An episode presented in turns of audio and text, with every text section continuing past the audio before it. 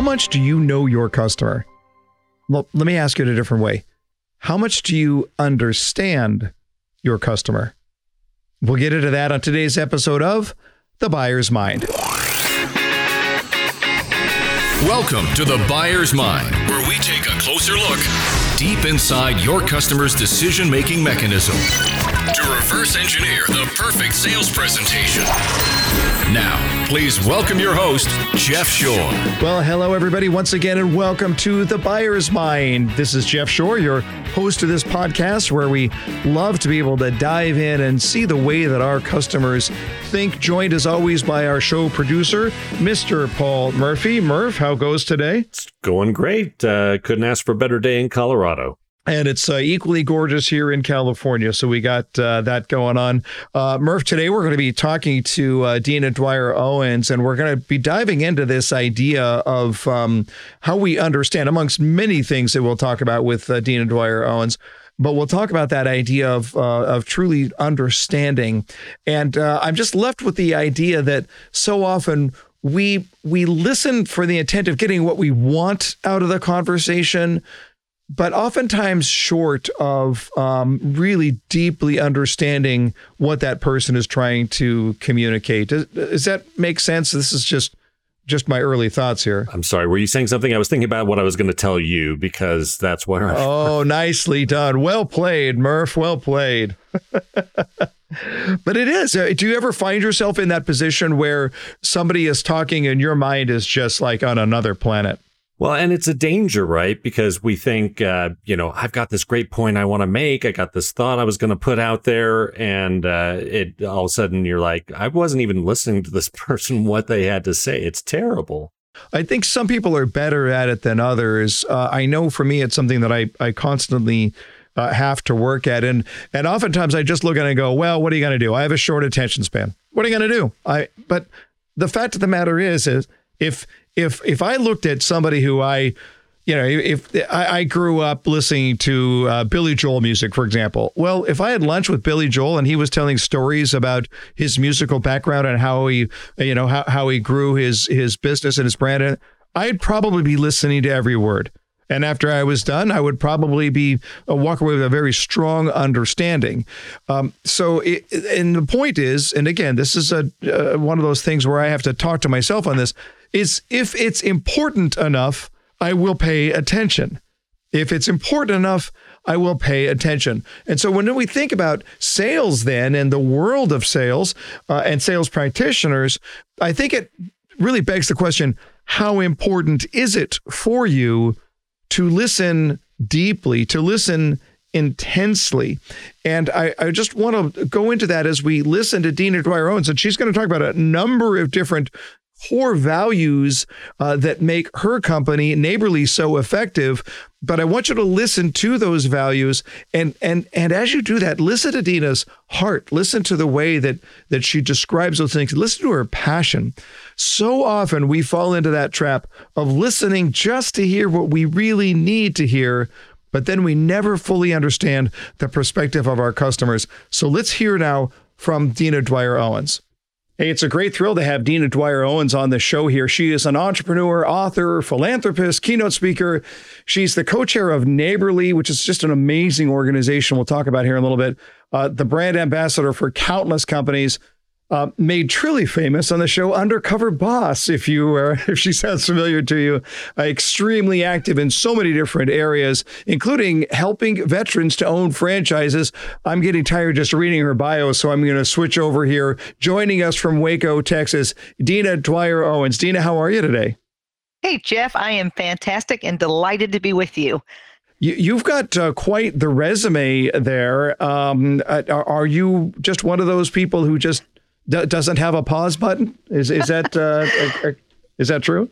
Well, you know, I, I I guess I don't have a pause button, but I have gone from being co-chairman of the company now to a grandmother. So I, am fully a brand ambassador for the brands, former CEO and chairwoman.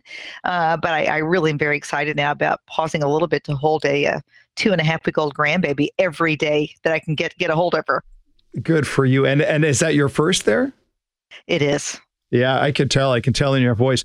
Uh, we at the time of this recording, I am actually overdue. Uh, I am not, but my daughter is uh, for our third grandchild. So yeah, yeah, we're, we're, we're standing by the phone. If, if, if I suddenly just go away, uh, you'll know what happened. I got a text from my uh, from my daughter.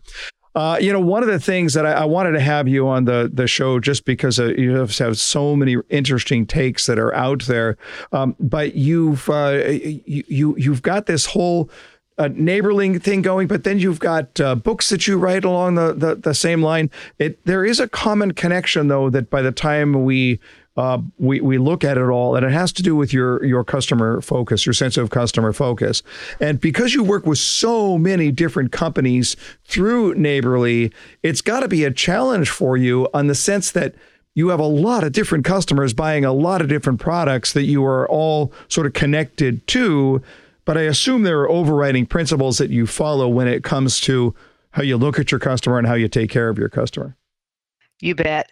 Jeff, it's uh, our values that are the glue that keep it mm-hmm. all together. So when I when I think about Neighborly, a community of home service experts, it's the values. I mean, these deep roots of our values that have created this opportunity for us in the first place. So if you want to think about sales and what's driven the growth of of Neighborly, it all starts with these core values that we have that we strive to live by each day.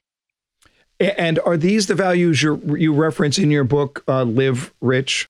Yes, and RICH is the acronym for our four core areas of values: respect, integrity, customer focus, and one of my favorites is having fun in the process. Mm-hmm. But we've mm-hmm. taken that a step further, Jeff. Um, we we've said, okay, so what do we mean by respect? And so we've got specific, you might call them accountability statements. We still call them values. Um, that identify what we mean by respect. For example, listening with the intent to understand what's being said and mm-hmm. acknowledging that what is said is important to the speaker. That's a, uh, one of our value statements under the word respect. You know, it's interesting on that note. Um, I've quoted this from Stephen Covey many times where he suggests that most people do not listen with the intent to understand, they listen with the intent to respond. And I think that's particularly true of people who are trying to sell something. And I know I've been in that situation where just waiting for somebody to shut up and take a breath so I could say something brilliant but then my agenda is clearly not on deeply uh, understanding. Is that something that is hard for you, easy for you? Is it something you have to work on to get to the point where I'm focused? Is, listen, you're a smart person. You've got a huge track record. You know how to solve problems. Um, is it difficult for you to slow down long enough to really seek to understand? It's one I always have to work on to be totally frank with you. But mm-hmm. over the years, I've gotten better and better at it because you've got to be intentional about it. It, it matters um, in any relationship, and we're building relationships when we're in sales. So, one of the other things I encourage our franchisees and associates to do is, uh, as it relates to this particular value of listening, is listen with both your ears and your eyes. You know, only a certain part, 7% of communication is verbal, is what we've learned over the years. And so much of communication is body language. So you got to not only listen to what's being said, but pay attention um, to people's physiology and what they're saying with their body I love it, and it's uh, so critical to really listening between the lines. The lines aren't always in the words. There's always a meaning that goes deeper than that. You talk about respect. You're the the that's the R in rich. Uh, the I integrity. That's one where you know I, I always struggle a little bit, simply from the perspective that it's one thing to say we have integrity, but you don't really get to make that call by what you say. It really has to do with what you do. So it's not just, uh, it's noble to be able to say integrity is one of our core values, but the only question that matters is how do you back that up? Yeah, I think the first two values that fall below integrity for us are, are critical. One is making only agreements we're willing, able, and intend to keep. That builds trust. So talk about Stephen M. R. Covey. You know, when you're when you're talking about building trust, you've got to live up to the agreements you've made. But then we have a follow up value, Jeff, that says communicating any potentially broken agreement at the first appropriate opportunity to all the parties that are concerned. Because mm-hmm. what happens today, things are moving so fast for all of us. Sometimes we make an agreement that we had every intention on keeping, and something happens uh, mm-hmm. where we mm-hmm. can't keep it. So you've got to be able to let the other party or parties know as soon as possible that you can't keep that commitment and, and take the next step and tell them why. If you can share with them why you can't keep it, that just again builds that level of trust. I love where this conversation is going because it it puts meat on the bones. It's not platitudes. It's it's that is something that you can look at uh, it, to me, if you're going to have a true value, you have to be able to look at it after the fact and say, what happened? And how do we line that up with our core values? And where do we violate our own message along those lines? And that's one where, hey, we made an agreement that we could not keep in the first place, or we violated our agreement and we didn't uh, jump back in uh, it, it makes for a good after action to to be able to look in the mirror. Uh, the C in Rich is customer focus. Again, this is one where you're going to get a lot of people who say, "Oh yeah, we're customer focused," and my thought always is, "Show me, don't tell me." Yeah, and you know, it starts with us. I, I know there's um, a lot of us that are in sales that aren't really managing a team, but some of us are managing teams, and I think it starts with con- continuously striving to maximize um, internal customer loyalty as well as external customer loyalty. So when I think about um, sales and our team members, is they've got to know that I think of them as a customer first, and I'm going to do my best to treat them with absolute dignity and respect, give them the tools and the resources they need to do a great job, so that they mm-hmm. can go out and create a wonderful experience for the end user customer. Um, so it's critical that we think about that both internally and externally, and then we measure our performance. You said it earlier. We can talk all day long about being good at these things, but if we don't have the courage to measure our performance and really mm-hmm. ask, how are we doing? Are we really living up to these? Then we really don't know. We're kidding ourselves. And then finally, there's the H in Rich uh, having fun in the process. Um, uh, again, how do you? What what does that look like for you? And that's one where you bring somebody into the organization who's new to the team and perhaps fun was not a core value in a place they had worked before do you sort of see the look in their eyes to look at it and, and, and to see the confusion it's like wait a minute I, I just laughed. Is that okay? Am I am I going to get written up right here? It, it, that's a good point because how many organizations actually talk about having fun as a kind of a requirement? And one yeah. of the things I do for I do for fun, I get the privilege of getting in front of every new franchisee and every new associate that comes through our Waco campus, and I teach a course called Design Your Life, mm-hmm. um, which fulfills our company's mission statement of teaching our principles of personal and business success so that all people we touch live happier, more successful lives. So that session is not about their job. That session is not about the franchise they just acquired. That session is all about what is it that you want to achieve in your life? What do you want to be remembered for? And are you doing the things that you need to be doing now so that you end up there? And it's all two and a half hours really of helping them get clarity about what they want to achieve in their life and how is this career or this franchise going to be the vehicle to help them get there. That is fun for people it's uncomfortable because it forces them to think big about their futures and a lot of people aren't used to doing that. So that's just you know one of the things we do here for fun. Uh, neighborly is an amazing organization um, but it's it's not the easiest just to for for an outsider looking and say well let me tell you what neighborly does because neighborly does so many different things. How do you what's the cocktail party answer to what is neighborly yeah, well, we're a, a values guided world leader of franchise businesses that focus on repairing, maintaining, enhancing homes and properties. So it's it's really all about making your home or your property more comfortable for you. I mean, you spend mm-hmm. a lot of time there, maybe not as much as you'd like, but we you want it to be comfortable. So Neighborly is this community of home service experts. We have 22 service brands today. We are the world's largest franchisor of home service businesses. And it's really all about making the, the customer more comfortable in their homes and properties. But if you're looking for our services, getneighborly.com is where you would go. And it's so easy to sign up. Literally, if I can do it in 30 seconds, people can probably do it in 20 seconds and it's mm-hmm. free. Mm-hmm. Yeah. But you can you can plug in your zip code, um, join it, and it'll help connect you with all the trusted professionals uh, that are part of the neighborly community um, in your neighborhood. And the ratings are real time, so they're coming from your neighbors, not from somebody across the pond.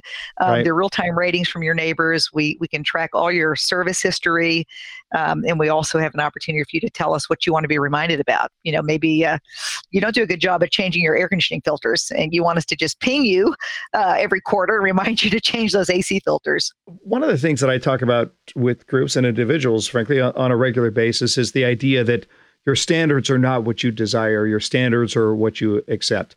So as we're looking through the you know the the values, the principles, what makes you good at what it is that that uh, you do, uh, this all uh, sort of falls under the idea of what are your standards.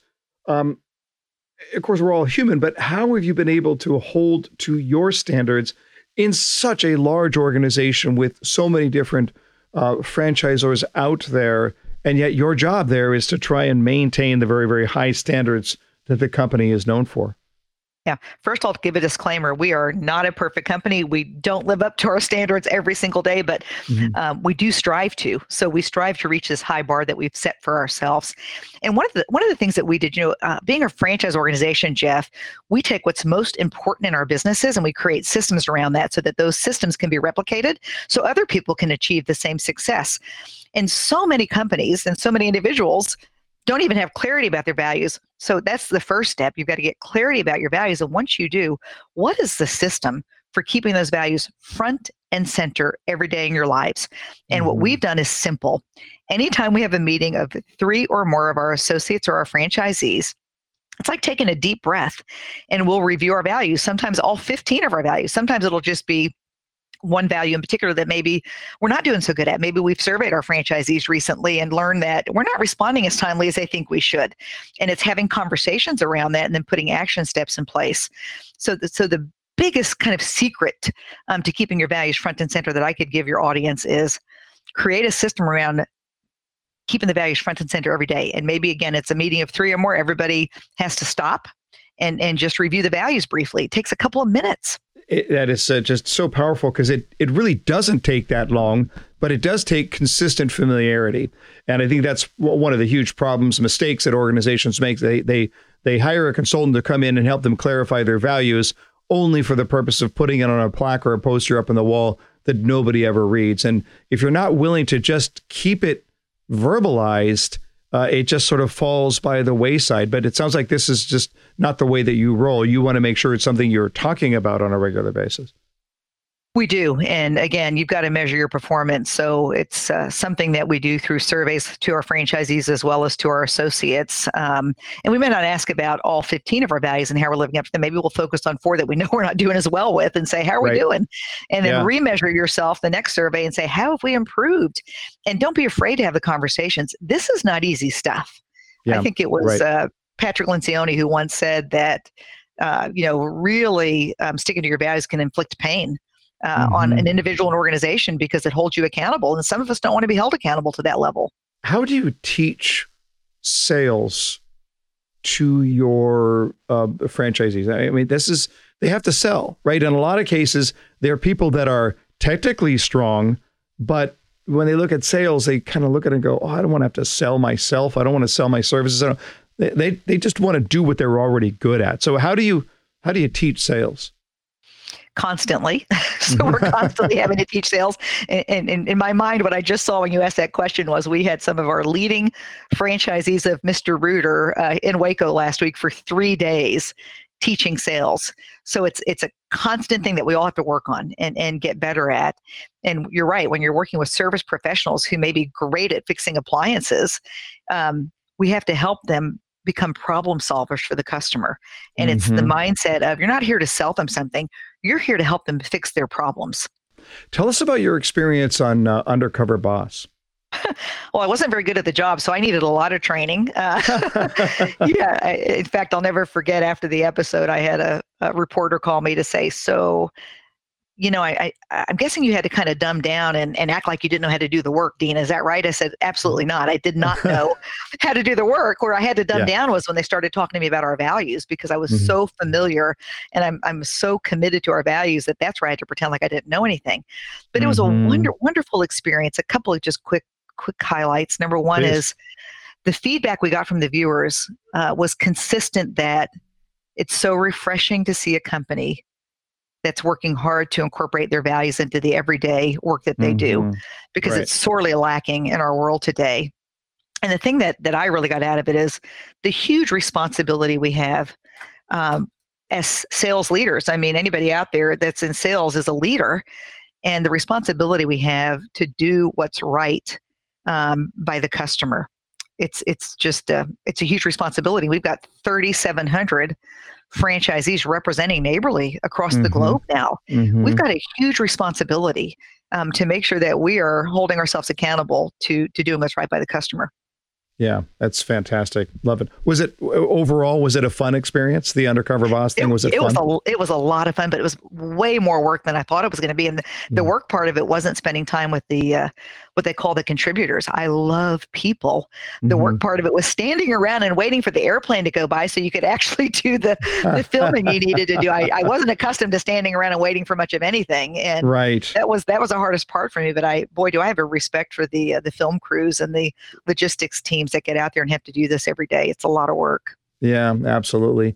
Uh, talk a little bit about uh, the work that you're doing in helping veterans to own their own franchises. That's just uh, it's so exciting to hear, and it must be just just a complete thrill for you to literally change somebody's life after they're trying to adjust uh, into this new, uh, really f- scary and frightening world. Yeah, the Vet program is so rewarding. And my father, who had founded our company, actually founded the Vet program after the Gulf War. He was on the board of the International Franchise Association and said, you know, what are we doing to thank the men and women of our military for protecting the free enterprise system and our freedoms? And he he launched that program back then. There was no real internet, so everything was managed through Waco. And then we we relaunched it in 2001 um, after 9/11. Actually, it was 2002 by the time it really launched. And really um, 600 franchisors. So it's not just our brands. We, you know, this is for veterans to get the benefit of any franchisor who wants to give back to them. But 600 plus franchisors uh, are creating uh, the base, basically the greatest deal for qualified veterans who want to become part of their organizations. And I, I know that we're close to 7,000 veterans who have now gotten into their own franchise business as a result of the program. And it's extremely rewarding because now they can live the American dream that they've, they've worked to protect. Mm-hmm. Yeah, that is so cool. Yeah, that's just got to be uh, something that's an absolute thrill for you to just hear the stories and to see the successes that take place. That's that's awesome. A- And then uh, because you have nothing but free time on your hands, it sounds like you do some keynote speaking out there. And for those of you who are looking for a keynote speaker for your next event, you can go to DinaDwyerOwens.com. We'll put that in the show notes. Uh, did you enjoy it? You enjoy being up on the stage? Thank you, Jeff. What what I enjoy most is if if I can get somebody to understand how important clarity of values is for themselves and then that commitment to live the values. So this applies to organizations, for Mhm. profit, not for profit, but it applies to every one of us individually. And if they go to that dinadwyerowens.com, I have a free uh, Create Your Culture workbook so they can download the free Create Your Culture workbook. Again, whether they're an individual or whether they're leading a team, um, this will apply to them either way, or, or a single mother at home raising a family Mm-hmm. my my passion is is to help people understand that values create value and that's in so many ways. It's not just the you know the financial results of if you lead with values how it builds trust with your customers and you get all these amazing referrals and your business builds. Um, but it's really about the value of relationships. You build so many amazing rela- relationships and people trust that you're truly the person you say you are. Yeah, yeah. Love it. Love it. Love it. Love it. Hey, uh, before we let you go, it's just such great stuff. But before we let you go, uh, we're going to put you on the hot seat here. Some rapid fire questions, rapid fire answers. You ready? ready Here we go. Your very first job was what? at a car wash Uh, an Seriously. album. Was it? yes an album from your youth that you listened to over and over and over again. elvis presley viva las vegas Love it. That's awesome. Oh my gosh. oh The most beautiful place you've ever stood. boy, I've been so blessed to go to so many beautiful places. Mm. Oh gosh, I would say probably the Cathedral of Notre Dame. It's so gorgeous. It really, really is. Um, a book that you read early in life that had a profound impact on the way you think. Zig Ziglar, C at the Top. Love it. Oh, there you go. You and I, kindred spirits there. I still have a copy that a high school counselor gave me. It is to this day the most highlighted book in my uh, library. And uh, yeah, it changed my life uh, for sure. Uh, a movie you've seen multiple times, but it, you can't help it. When it comes on, you have to watch it. Oh gosh, this is silly, but Home Alone. That's hilarious. I love that. That's great. That's great. And finally, uh, your first celebrity crush. Oh my gosh, um, the Partridge Family. you don't even know the Partridge Family, probably. Yeah, Da- Cassidy, uh, David Cassidy. David Cassidy. Yeah. Okay. Well, I have to tell you, I would have said Susan Dey, uh, Laurie Partridge. So there you go. We're, we're Oh, of kindred mind right there. That's awesome. Funny, That's funny. great. All right, you're off the hot seat. Uh, uh so, so great. If you want to learn more uh, uh, about how you might utilize the services, go to getneighborly.com. We'll put it in the show notes. Uh, if you want to follow uh, Dina, you could do it at Dina Dwyer Owens and download her free workbook. It's just such an inspirational story. Um, someday I want to be you. That's really, really cool stuff. Love it, love it. Thanks for being on the buyer's mind. Well, you're kind, Jeff. And if I could just mention that we're also looking for great franchisees. We have a lot of white space, as we call it, to fill in with yeah. great people who want to own and operate their own businesses. So going to dinadwyerowens.com is the same place they could just press the button on for franchise information. We'd love to help them learn more about the opportunities we have for themselves or for maybe somebody else in their lives. Cool. Thank you so much for being on the show. Thank you. You, know, Murph, I, I, knew I was going to enjoy that uh, interview because uh, Dina Dwyer Owens is so, um, uh, uh, uh, she was so accomplished in so many different areas, but she's just seems like a really grounded person, doesn't she? Well, and you'd think somebody who's who's got what 3700 franchisees 22 different uh, companies underneath neighborly that they do $2 billion in sales. It's ridiculous. And yet she is so comfortable to talk to. Very, very sweet mm-hmm. lady. And, and, brilliant. I mean, she's just uh, super, super smart, uh, especially to be able to do so many things simultaneously. Uh, I, I, just, I loved the idea of um, integrity. I, I challenged her on that on purpose during the interview because so many people talk about integrity but they say, hey, everybody, have integrity, okay? Uh, but she gave it a really, really cool definition the idea of making agreements only that you intend to keep, that you're able to keep, that you're willing to keep. And uh, if you're not able uh, and and willing and intended to keep them, then don't make the agreement. And then part B, if you come up short of that, then you, you got to own up to it. You got to fess up and step in. So there was something there to be able to, uh, as I mentioned in the interview, go back after the fact and looking to say, where did we drop the ball? What went wrong right there? But the idea of making agreements only that you intend to keep, that alone would probably change the perspective of a lot of people in regards to how they define integrity. Did that uh, did that get you thinking, Murph? Was that different than what you were expecting as far as the definition of integrity? I'm not surprised by the definition, but let me ask you this because this is the thought that popped into my head.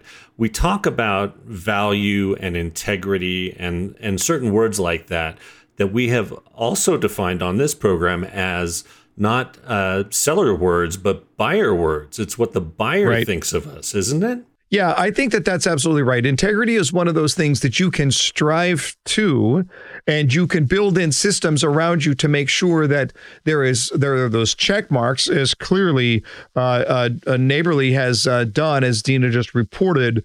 But it is one of those things where perception is reality. So if somebody looks at you and says, I do not believe this person has integrity, well, there's a reason that they believe that you don't have integrity because they feel that you violated your agreement, that you made an agreement that you did not keep, or even worse, that you had no intention of uh, keeping. So that's uh, a, a, real issue that is, and I think you're right, Murph, it is one of those words that other people own, and yet we have a responsibility to do all we can to protect that and to make sure that we are not giving pause for somebody to come along and challenge that. I also love what she talked about under the uh, idea of, of, of customer focus and the idea that seeking to understand is a skill set, right? I, I could look and say, I really want to deeply understand my customer, so I'm going to try, darn it. But there's there is that Uh, and Dina fessed up to this, and, and I do too, that this is something that requires work, that I have to really deeply focus on, that I have to, for me, when I'm on the phone, I have to eliminate distractions around me. I cannot have a file open in front of me. I can't have something on my computer.